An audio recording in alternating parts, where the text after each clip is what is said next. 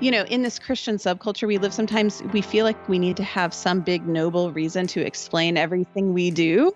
And I was really fearful of being found out that the primary reason we traveled is because we wanted to. And that was our big reason. There wasn't some altruistic, and we are going to go and do X, Y, and Z. And the main reason we wanted to go was to see the world together as a family. That was the reason. And so that was a weird fear that crept up in me like, oh my goodness, I am I feel fearful to share this like fun thing we did on Facebook because what will people think? And that was something I had to get over. And it was it was a good thing to get over, but I was surprised I had that. Tsh Oxenreider and her husband Kyle and their three kids decided that they were going to spend nine months circumnavigating the earth to see firsthand the places they'd always wanted to explore. They went to China and Singapore, Australia, Uganda, France, Croatia, and more. And in her beautiful new book, At Home in the World Reflections on Belonging While Wandering the Globe, Tsh talks all about what they learned, what they experienced, and how it changed them. I love this conversation with Tsh, and I think you're going to love it too. Enjoy. Well, hey, everybody, I'm here with Tsh Oxenreider. Hi, Tsh. How are you, my friend? I'm doing great. Thanks and you are uh, you are in near Austin, Texas. That's right. The yep, just the, right outside. The great state of. I was just in Austin. Um, me in February. I was preaching at a church oh. there, and I've never I'd never been to Austin, but I kind of fell in love with it. I love. I mean, I love the food. I love the culture. It it is a fun place. But I went in February. I didn't go in the summertime because I've heard it's different. I was just about to say. I was just about to say you went at the right time because February in Austin is probably your like June, I'm guessing. Yeah. so it's it's a good time to be there. And right now it's already in the mid 90s and it's just going to keep going up until like October. So yeah. oh my dear lord. Oh my. Yeah. Long summer. Well, let's get into it. Um, my first question for you, Tsh, in this gorgeous, well, your latest book, At Home in the World, I loved. Um, but it's not the first kind of travel book that you've written. But um, I want to ask you this: what what drives your imagination while you're writing about your experiences abroad? What's funny you ask that because when I started writing this book, I thought, oh, I'm going to do this while we travel. You know, we were gone for a whole school year, and I thought, well, I've got a book. I need to write it. Of course, I'll just get it done while we go. And it was by week two when I realized, nope, not going to travel and write at the same time because not only was it like logistically hard with kids and all that stuff, but honestly, it was a little bit more creatively challenging because I I realized I needed some space between experience and processing, or maybe I should say the processing needed to um, have a long tail for me to actually kind of capture down what it was that I was actually experiencing. So I didn't write the book until we ga- came back because I needed to look at um, our experience as a whole. Like we started in China, we ended in England, and we went to 30 places in between. I needed to see kind of how everything wove together into kind of one big tapestry instead of of writing about little individual threads here and there, you know. So um, the creative process was a lot more of looking at that tapestry from the front end and seeing the picture that it created, but then walking around to the other side and looking at all the threads and how it was woven together. Yeah. And and noticing the art and noticing kind of how things intersected, what got tangled up a little bit, um, what, you know, j- just what ended up creating the art on the other side. So I needed a lot of space, a lot more space than I thought I would. Yeah, I love that. I mean, it's like you you you have to immerse right while you're there, but then there's this pulling back, like sort of zooming way out to say, you know, what are the themes, what are the what are the what what was the arc of this trip right? I mean that's kind of what it sounds like to me. Um, mm-hmm. so um, when did you first realize because you have kids and they're not you know they're not grown. I mean they're little kids. When did you first realize that you could actually travel with your family? Well my husband kyle and i we met overseas and then we continued to live overseas after we had kids. So we had um, brought our two year old over when we moved to Turkey and lived there until she was five. And my second born was actually born in Turkey. And so by the time we left Turkey, our then five year old had already been to like 12 countries, I want to say. And our uh, middle guy had left the country when he was nine days old. So he had you know, both of them kind of have it in their DNA. So we knew from the beginning that travel with kids is not impossible. It's just different. And for us adults to go into it knowing it's going to be a different experience than when we get to travel on our own and to not think of it necessarily as, um, I don't want to say not enjoyable, but just a different kind of learning enjoyable experience.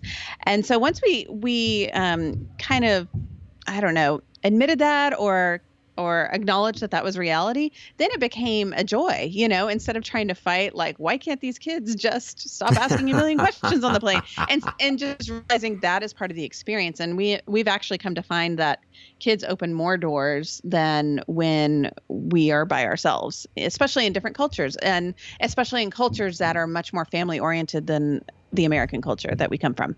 Right. I mean, as you say that, yeah. it makes total sense. It's almost like, I mean, this is a terrible comparison, perhaps, but I remember when um, my wife and I got a dog in our neighborhood, right? And so we didn't really meet anyone. And then we got this dog, and this is before we had kids. And it's like everyone said, "Oh my gosh, that's such a cool dog!" It's like this, um, this sense of of we're we're it's sort of somehow less threatening, perhaps. Mm-hmm. Um, so fun, so. so. fun. Yeah. Well, how, how has traveling uh, changed changed you? Well, you know, I mean, in some ways, I've been traveling a lot since uh, probably post college, so it's hard to know exactly what was the change from travel and what's the change from you know just growing up. But every time I spend uh, extended time cross culturally, I come back a little different. So I can I can see a little bit of what's travel and what's just life.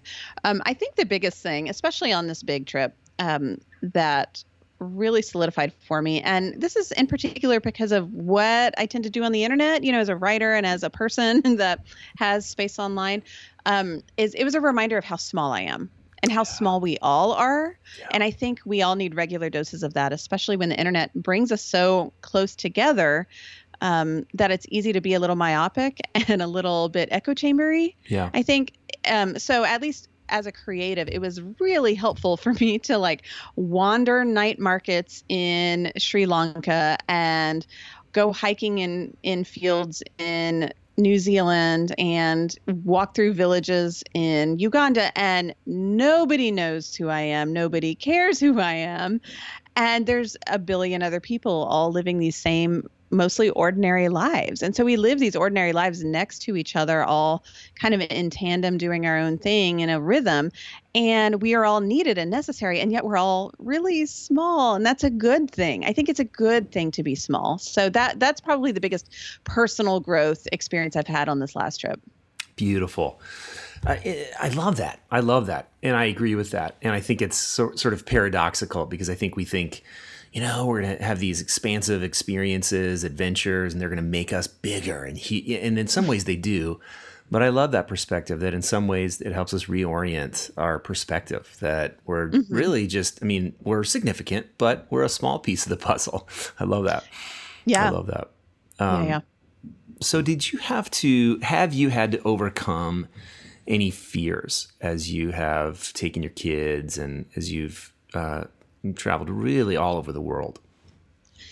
Um, you know, I have slightly more unorthodox fears. I don't. I'm not a worrier by nature, as in like I don't go to a country and get scared about you know the classic things one gets one gets scared about for me it's a little bit more of this inner fear of mattering of being noticed kind of what i was saying yeah. it um, about being small it addressed head on this this fear of needing to feel significant and yeah. I, am a four on the enneagram so oh, you know yeah. that matters to me and it was a good reminder that um, of that ordinariness that most of life is lived but another kind of fear that i think um, it was addressed is this is a little bit kind of off the beaten path but you know in this christian subculture we live sometimes we feel like we need to have some big noble reason to explain everything we do. And i was really fearful of being found out that the primary reason we traveled is because we wanted to.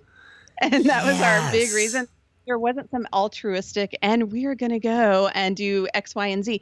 And the main reason we wanted to go was to see the world together as a family. That was the reason. And so that was a weird fear that crept up in me like, oh my goodness, I am I feel fearful to share this like fun thing we did on Facebook because what will people think? And that was something I had to get over. And it was it was a good thing to get over, but I was surprised I had that. Oh, I love. I mean, that you just you are touching on such a nerve with me because I think uh, that is such a that that just squeezes that perspective that we have to have this noble, sacrificial, and even sort of painful reason that we do everything like this, especially travel. Um, yeah, that just that just makes me want to throw up into my mouth a little bit, even as you say that. I do but too.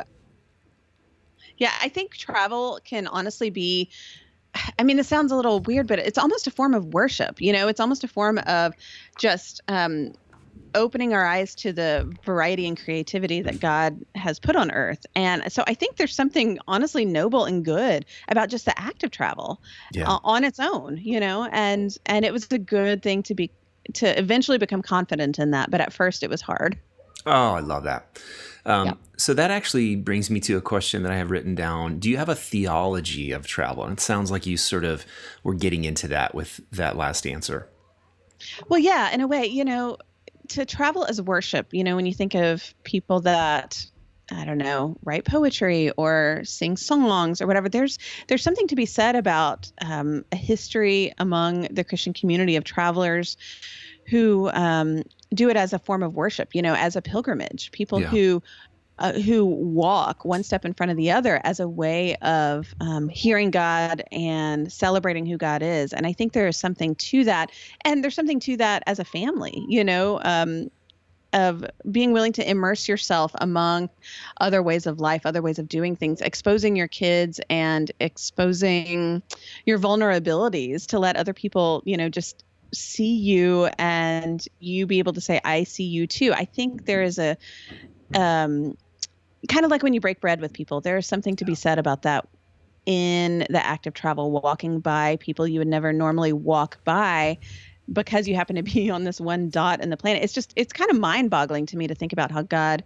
you know we're all these little not, not ants, but you know, I, yeah. I, picture it like that, like on an ant hill, and we're all just running around, and God knows exactly our whereabouts and who we're going to run by in this one market on this one corner. And I don't know that that to me is just awe inspiring. And so um, I definitely see travel as an act of worship.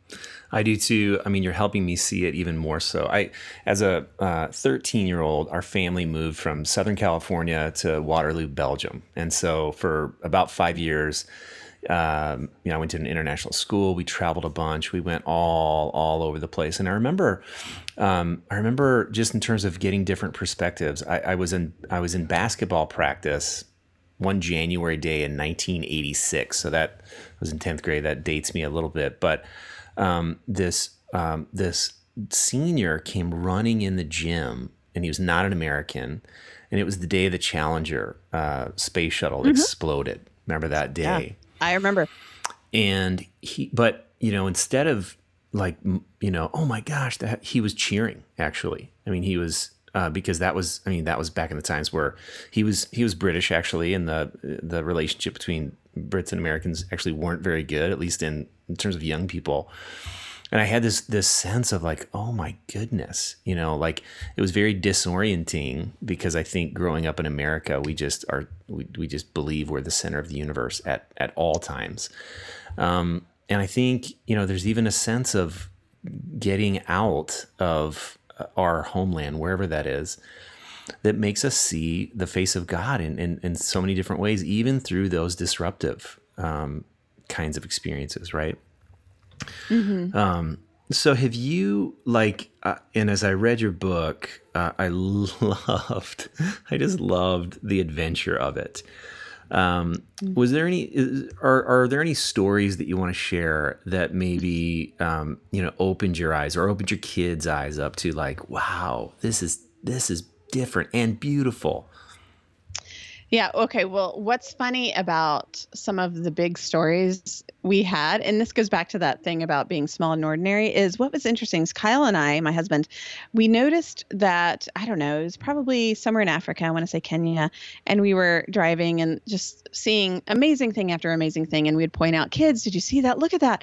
And they would start saying like yeah and then just kind of go on to whatever they were doing we started noticing that okay maybe we're overdoing it on the amazing things. and so yes. Kyle Kyle and I started saying when everything's awesome, nothing's awesome because there were so many huge things that it started watering down each one and the kids would get excited about the funniest to us things. Like we got to Sydney after doing uh, Queensland, which is the northern state of Australia, the northeastern state, and that's where things like the biggest rainforest or the oldest rainforest in the world, the Great Barrier Reef, just like amazing natural um, things to see there. And we did all of that, and it was so great. So we finally get to Sydney, where we're house sitting for friends who are out of town, and it's in the suburbs. They got so excited about showing up at a house where there was like a kitchen and they each had a room and there was a trampoline in the backyard and they got to take care of chickens. And they were so excited about that they got to take care of chickens for the next month and Kyle and I looked at each other like we just took you snorkeling in the Great Barrier Reef and this is what gets you excited. And at first we were like mildly annoyed then we found it funny and then we got back you know we stepped back and thought like wow that is a life lesson that you know so much of life needs to be ordinary so that that like extraordinary stuff become stays as it should be you know? Right. it it it is awe-inspiring. It is phenomenal and and something that we remember. And so we just would start laughing at you know we'd go on a safari in Kenya and the kids would be you know, excited to see zebras and hippos and stuff, but then they would be just as excited about some cute dog on the side of the road. And, and it's like, hmm, okay. Yes. And so, yeah, yeah, there was a lot of that pretty much throughout the whole trip. Well, I love that you noticed that even even during the trip, you know, right? I mean, because that that could have been something that as you got back home and sort of zoomed way out, like you know you could have said ah oh, dang you know like we missed it. Well um, i remember in new zealand we were in the south island um, which is where the southern alps are and it is just stunning in new zealand. You turn every corner in the road and it's just picture worthy and i just you know we had a car rental for the week and so it was a lot of just driving off you know small roads and i would just say kids look at this. Oh my goodness look at those flowers. And i made kyle pull over a lot to take pictures. And i just remember feeling so perturbed because I would say, look at that. And one of my kids said, Mom, can I be on the iPad right now? And I said, like, no, you can't be on the iPad. I, you will not be on the iPad. And he was, you know, whining about that. And I just was so annoyed at that. And I realized, wow, why am I so annoyed at that? And that's why, you know? Yeah. Because there was all this pressure to appreciate the beauty pressure to appreciate. Right. right. And I had the right perspective, or not the right, I had the adult perspective yeah. of what this meant, you know, in light of things. And for him, it was like, yeah, this is great. But we also just saw 20 other great things. So, yeah.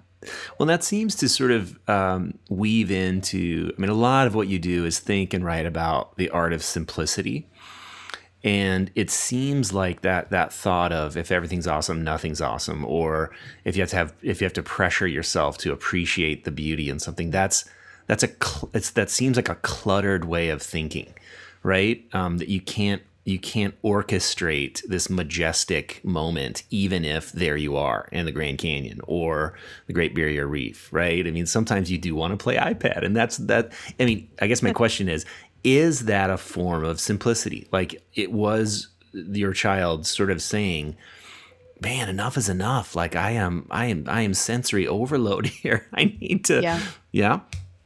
Well, you know, not too long ago, I reread um, the book "The Gift from the Sea," uh, or just "Gift from the Sea" by Anne Morrow Lindbergh, and she t- has this little paragraph. It's not a big part of the book where she talks about walking along the beach and um, picking up a shell, but not picking up five shells. She only picked the one that was the most beautiful. And she said because of that, it stands out as more beautiful as opposed to, you know, if she went home and, and put a bowl full of shells on the table.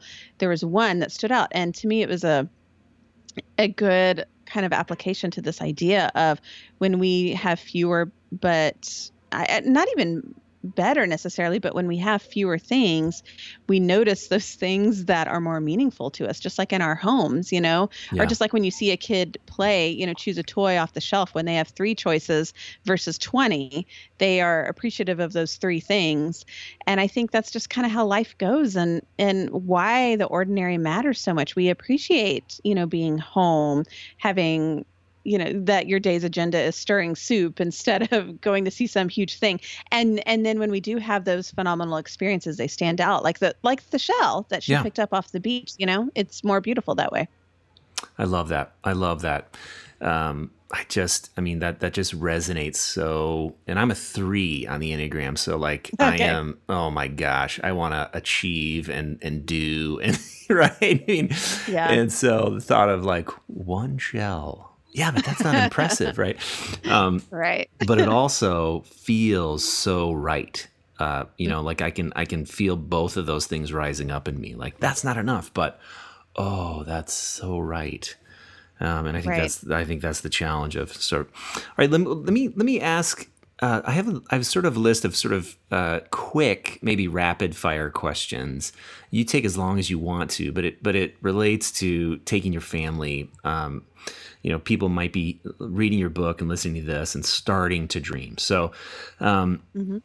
how, how is it financially feasible for you guys to do this we saved up over about four years, but we only needed to save up for the things that didn't translate in regular life mm. because we took our our work with us. This was not a vacation. We didn't stop working, and so the only things that really translated were were long haul um, transportation, like long flights, yep. and vis- visas to certain countries. The rest of it, you know, eh, we did sell our house before we left, and that's a big thing for people to realize. But we decided to do that because we realized we would sell anyway, even if we were staying home.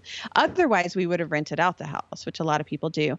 And so, you know, instead of having a rent or mortgage, we had guest house fees. Instead of paying for gas and tolls and auto maintenance, we paid for, you know, metros and public transportation. And so across the board, our budget was more or less the same. In some places, it was even cheaper, depending on where we were. And so that's all we needed to save up for because we continued to work the rest of the time. Yeah. And what about the kids in school? Well, we did world schooling for the year, which looks similar to homeschooling, except that it's all out of your backpack and you're taking uh, more advantage of where you happen to be. So we concentrated on reading, writing, and math. Now, keep in mind, our oldest was only in fourth grade at the time. So there still wasn't too much, you right. know, that they had to. Algebra 2, trig. Exactly, exactly. So we made sure, or we did the best we could to keep them up to speed on math, reading, and writing. And, but even reading and writing, and even math, honestly could um, ebb and flow into what we were doing in our life. So we we picked books for them to read. They they each had a Kindle, um, connected to our library. And so we'd pick books based on where we were. Their writing, you know, they kept a little daily journal of what we did that day, and that's how we would correct grammar and handwriting and things like that. And then math, we we had a textbook and you know a digital textbook, but you know a lot of it was making change, buying things, conversions, you know, things like that. So it was a lot of translating into real life, and then just wherever we were is what we would study for like history or science or whatever. I mean, there's infinite ways to use you know earth as a textbook and that's what we did. Right. Well that's that's fascinating. I mean you so world school instead of homeschool mm-hmm. i've never even yeah. heard of that. And I, would say most people probably have never heard of that. So like is there yeah. a is there a website or, or is there you know like how do you how did you research that? How did you find that there's tons of stuff online. I mean, honestly, just Googling world schooling, all one word, and you'll find more than you would ever want to know. Wow. But um, yeah, there's a lot of people that do this full time. You know, there's a number of families that are location independent, which we knew we couldn't do or we didn't want to do. Um, so this would be a temporary situation for us. But um, there are a lot of people that do this and and it's um it's not as complicated as one would think because a lot of it is just instinctive learning you know intuitive learning and if you think about it for those of us that had more traditional educations you know the things that you remember the most were those field trips or those yeah. projects or those things and so that's what it was like it was like one giant field trip is how we thought of it and um, just made the most of wherever we were at the time as what we studied and the internet makes it so easy honestly you know yeah. there's yeah. more things than we could ever need to learn because of the internet. Gosh, you're so right. Well, world schooling people, check it out. I mean, I'm I'm, I'm feeling kind of inspired. I'm a, I'm a pastor, so I don't know how that would totally work, but right. um, but sabbatical time, right? Okay, uh, best and worst food. okay, um, best food is gonna have to be Italy because mm-hmm. of course it is.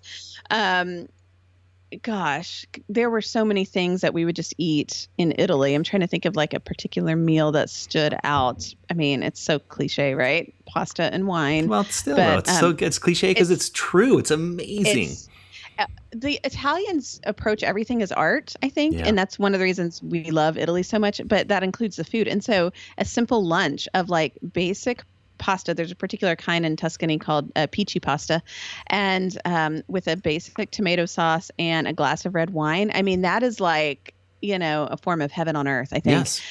And it's it's amazing what they can do with yes. basic flour and water. You know, um, worst food. Honestly, we didn't have like eh, you know, everyone wants to hear about some live scorpions we ate or whatever. and so there was nothing tremendously terrible other than there were some foods that we just genuinely didn't know what we were eating. Yeah. like and that was mostly in asia where um, we didn't have a translated menu. And so we would just kind of point shrug our shoulders and hope for the best. And so i remember there being a meal where um, it was a bowl of red something and it was turned out to be okay but it was so spicy that my eyes would water and then all they gave me to drink was hot tea. And oh, and i was feeling kind of queasy earlier and had a headache so i used some peppermint essential oil and it was on my fingertips and i rubbed my eyes. So then my eyes started burning and yes. i was just like i thought i was going to pass out from all the heat you know? Um, i can look back at it and laugh though of course. Um, but yeah anything like that would probably qualify. yeah, yeah. Um, oh gosh, I can I can picture that. Um, you mentioned uh, Italy. Uh, my wife and I were on the Amalfi Coast, actually in um, Positano one time, and I was out for a walk, and there was this uh, there was this person on the just on the street selling Parmesan cheese and i'm like oh my gosh i have to so i just got like a like a, a handful of it. Like i bought just a handful of it brought it back to my wife mary and um, that's still one of the things and that was like 12, 13 years ago. That's still one of the things we talk about. It's one of our favorite, like, oh my gosh, remember you brought the Parmesan? Because even something like that, it's just, I don't know how it's that good, but it really yeah. is. I mean, it's, it's like, it is a bit of heaven on earth. So it really is. Um, yeah. Yeah. I think, I think the food would be uh, one of my favorite, one of my favorite things about doing what you did. So good.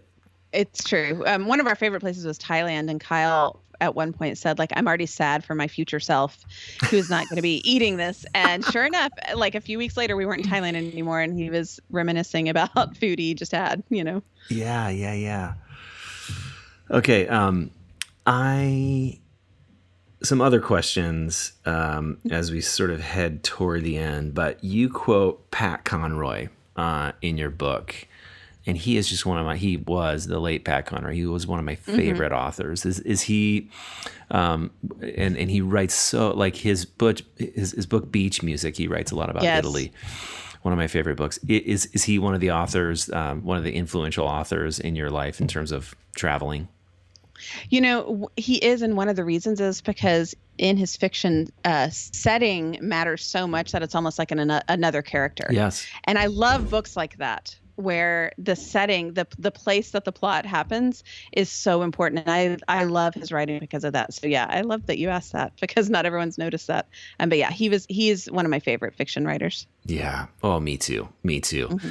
I think Beach Music was the first. Well, no, probably Great Santini. Um, mm. But beach music was the sort of the hinge point where I really fell in love with Pat Conroy. And so uh, when we were in Rome, you know, we went and found uh, the Piazza Farnese, which is where he, you know, where he lived when he was in Rome, and and um, so fun.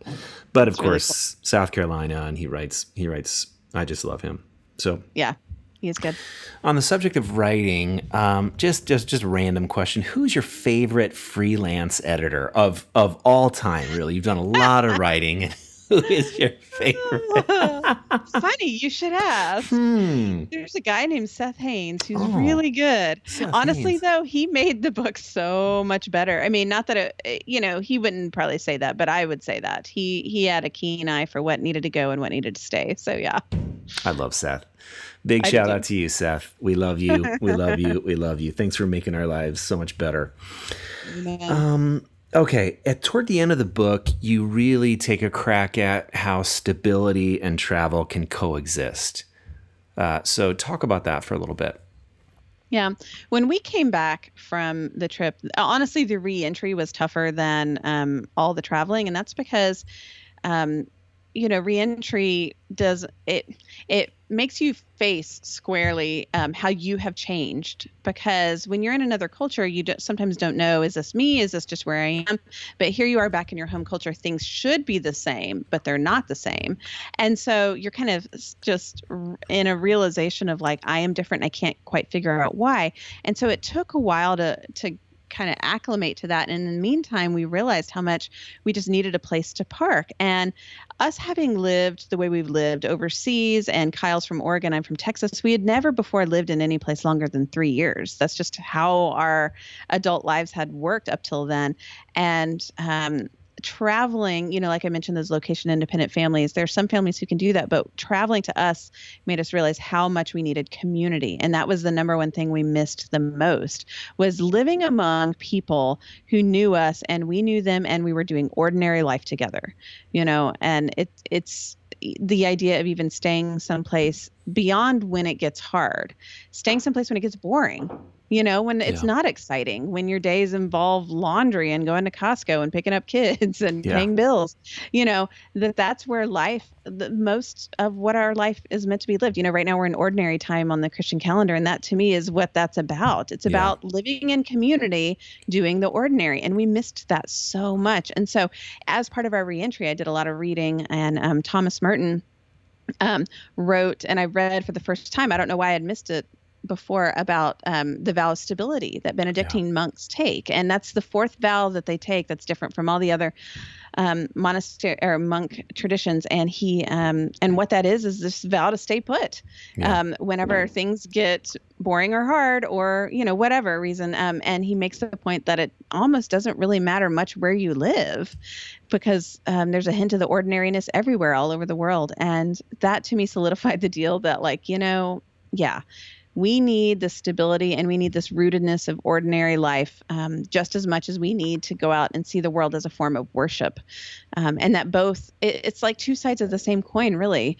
Um, this desire to stay home and this desire to go see the world. In some ways it's they're both a search for um, some the, the search for perfection or the search for heaven on earth and neither can be found here and so it's it's kind of easing into that tension of being okay with life being somewhat boring and nowhere on earth being perfect you know so they Yeah. they play well together i think I totally agree. You know, I think it's you know part of it is is rejecting the sort of dualistic thinking that I'm a I'm an adventure person and all I'm I'm only at home with with myself when I'm out and about and gone or vice versa. You know, I'm only at home with myself when I'm really I'm a homebody. I'm um, but saying it's probably for all of us to really get get more expansive we we we need to play with both right i mean just that just seems to be true in most in most cases so yeah Yeah. um what's it like writing about places that probably many of your readers will never see how do you think about that Well, you know, speaking of Seth, one of the things he pointed out is um, in editing my first round was, um, you know, when I travel, this is him talking, when I travel, one of the things that stand out to me are smells. And you haven't mentioned much about the smells. Can you add more here and here? Hmm. And I thought about that and I realized he's right. I, you know, smells are, I think it, it's been said that olfactory sense like takes us, like has a strong connection to memory. And he's right, because I'll smell something and it'll take me back to, you know, 1993 or whatever.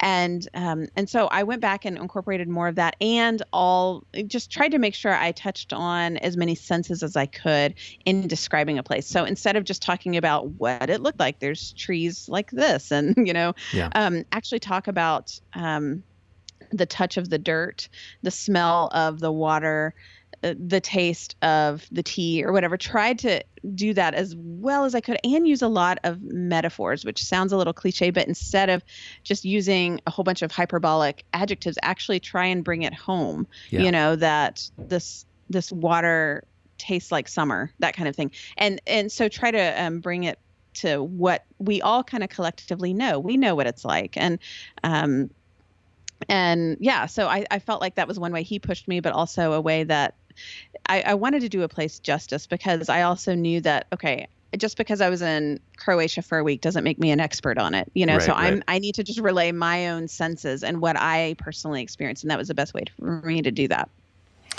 So good. Well, it's interesting you brought up Seth because that was his question. I, I actually texted him and said, "Hey, I have Tsh on the on the podcast tomorrow. What would you ask her?" And so that was his question. oh, that's hilarious that he would even ask that. It's like he knew. he knew. Right. But I think just from a from a writing standpoint, I think it's so important. Um, you know, as good of a writer as we think we are, great editing helps us see things that we don't see naturally. And so um, I just think that's a that's a beautiful truth. Um, okay, Tsh, where can we find you? Like people that are interested in either simplicity or reading more about uh, how you think about travel. Where can we find you? Well, the home base for everything is the artofsimple.net, and you can find links to everything there. So that's probably the easiest, uh, most memorable way to tell people. Um, there's links to my book on travel. I write about travel, and I also have a podcast called The Simple Show, and that's all linked right there on the artofsimple.net. All right. So I'll put that on the show notes everybody the artofsimple.net or you can just go there right now in the podcast what what's what's the podcast called again Tsh it is called The Simple Show, and we talk about right now. We talk about books, travel, and life at home um, under the guise of simplicity and what all that looks like. So it's a, a wide variety of topics. Beautiful, awesome. Yeah. Well, everybody, check that out. The Art of Simple.net and The Simple Show, and of course, uh, get Tsh's beautiful book, At Home in the World: Reflections on Belonging While While Wandering the Globe.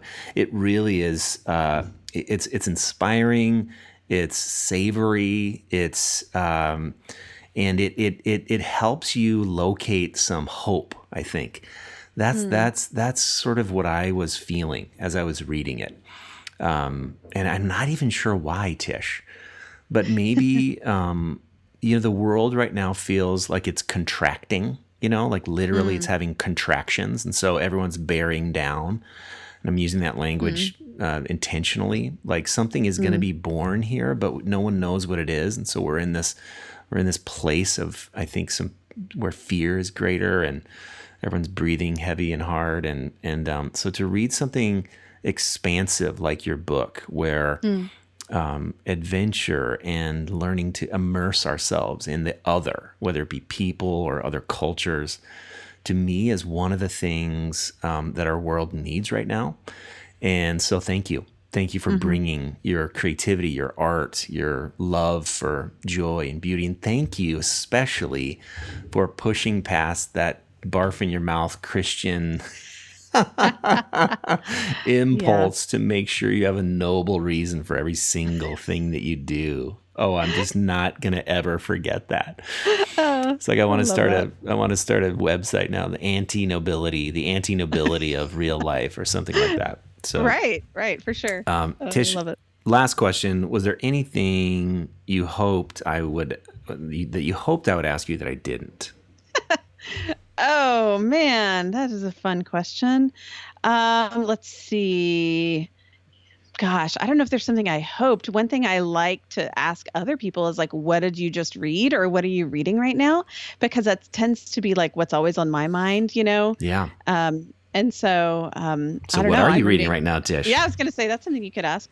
Well, I just finished last night. I finished the book called uh, Hatching Twitter, and it's a story of how Twitter started. Wow! And it's like on a completely different note from anything we we were just talking about. It's like basically the true story behind, you know, what what turns out to be young white guys with big egos that yes. are brilliant and how they start something that kind of changes the world. And so that's on my mind right now just in light of like technology and how we communicate with each other and honestly the world. It's just so interesting that people can come up with these things and they really do change how we yeah. you know, communicate. So um I, I don't know if I'd recommend it. There's a lot of language in it um, but I mean that's just it's real life in Yeah. the valley, the Silicon Valley. But um, anyway, that's on my mind. So that's a good. That yeah, that maybe Passion that Twitter. Okay, Yeah. I'm going to put that on the show notes too because I know that's gonna that some people Yeah. will just go yes, yes. Um, Right. Well, thank you so much, Tsh. Thank you for carving out some time to talk. Uh, I really, I, I love your book, and um, I hope lots and lots of people uh, get a hold of the beautiful things that you're doing in the world because they're really a gift, and you're a gift. So, thank you. Thank you so much for having me. It was really fun. Thanks so much for listening. You can follow me on Facebook at Steve Wiens Author, Twitter at Steve Wiens, and Instagram at Steve Wiens. And you can find all my work, all my books, the show notes, all kinds of other fun stuff on my website, stevewiens.com. And please consider supporting me on Patreon. Lots of fun benefits for all levels of patrons. Check it out at patreon.com slash this good word.